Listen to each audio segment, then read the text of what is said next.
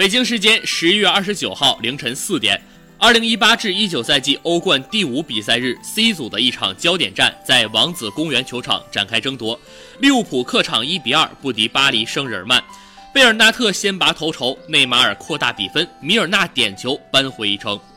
利物浦在第一日比赛中主场三比二险胜巴黎，此前的十四次欧战客场对阵法国球队仅取得五胜两平七负。一九九七年欧洲优胜者杯半决赛客场负于巴黎，而巴黎此前八次欧战主场对阵英格兰球队仅一次落败，其余七场比赛三胜四平。此役，内马尔和姆巴佩回到首发，科雷尔、贝尔纳特和迪玛利亚轮换出场，利物浦轮换两人，戈麦斯和米尔纳出场。巴黎第十三分钟取得领先，姆巴佩禁区左侧传中，范戴克强行拦截。跟进的贝尔纳特禁区左肋十二码处低射左下角入网。巴黎第三十七分钟扩大比分，姆巴佩禁区左侧传中，卡瓦尼近距离推射被阿里松轻松扑出，跟进的内马尔小禁区内射入右下角，二比零。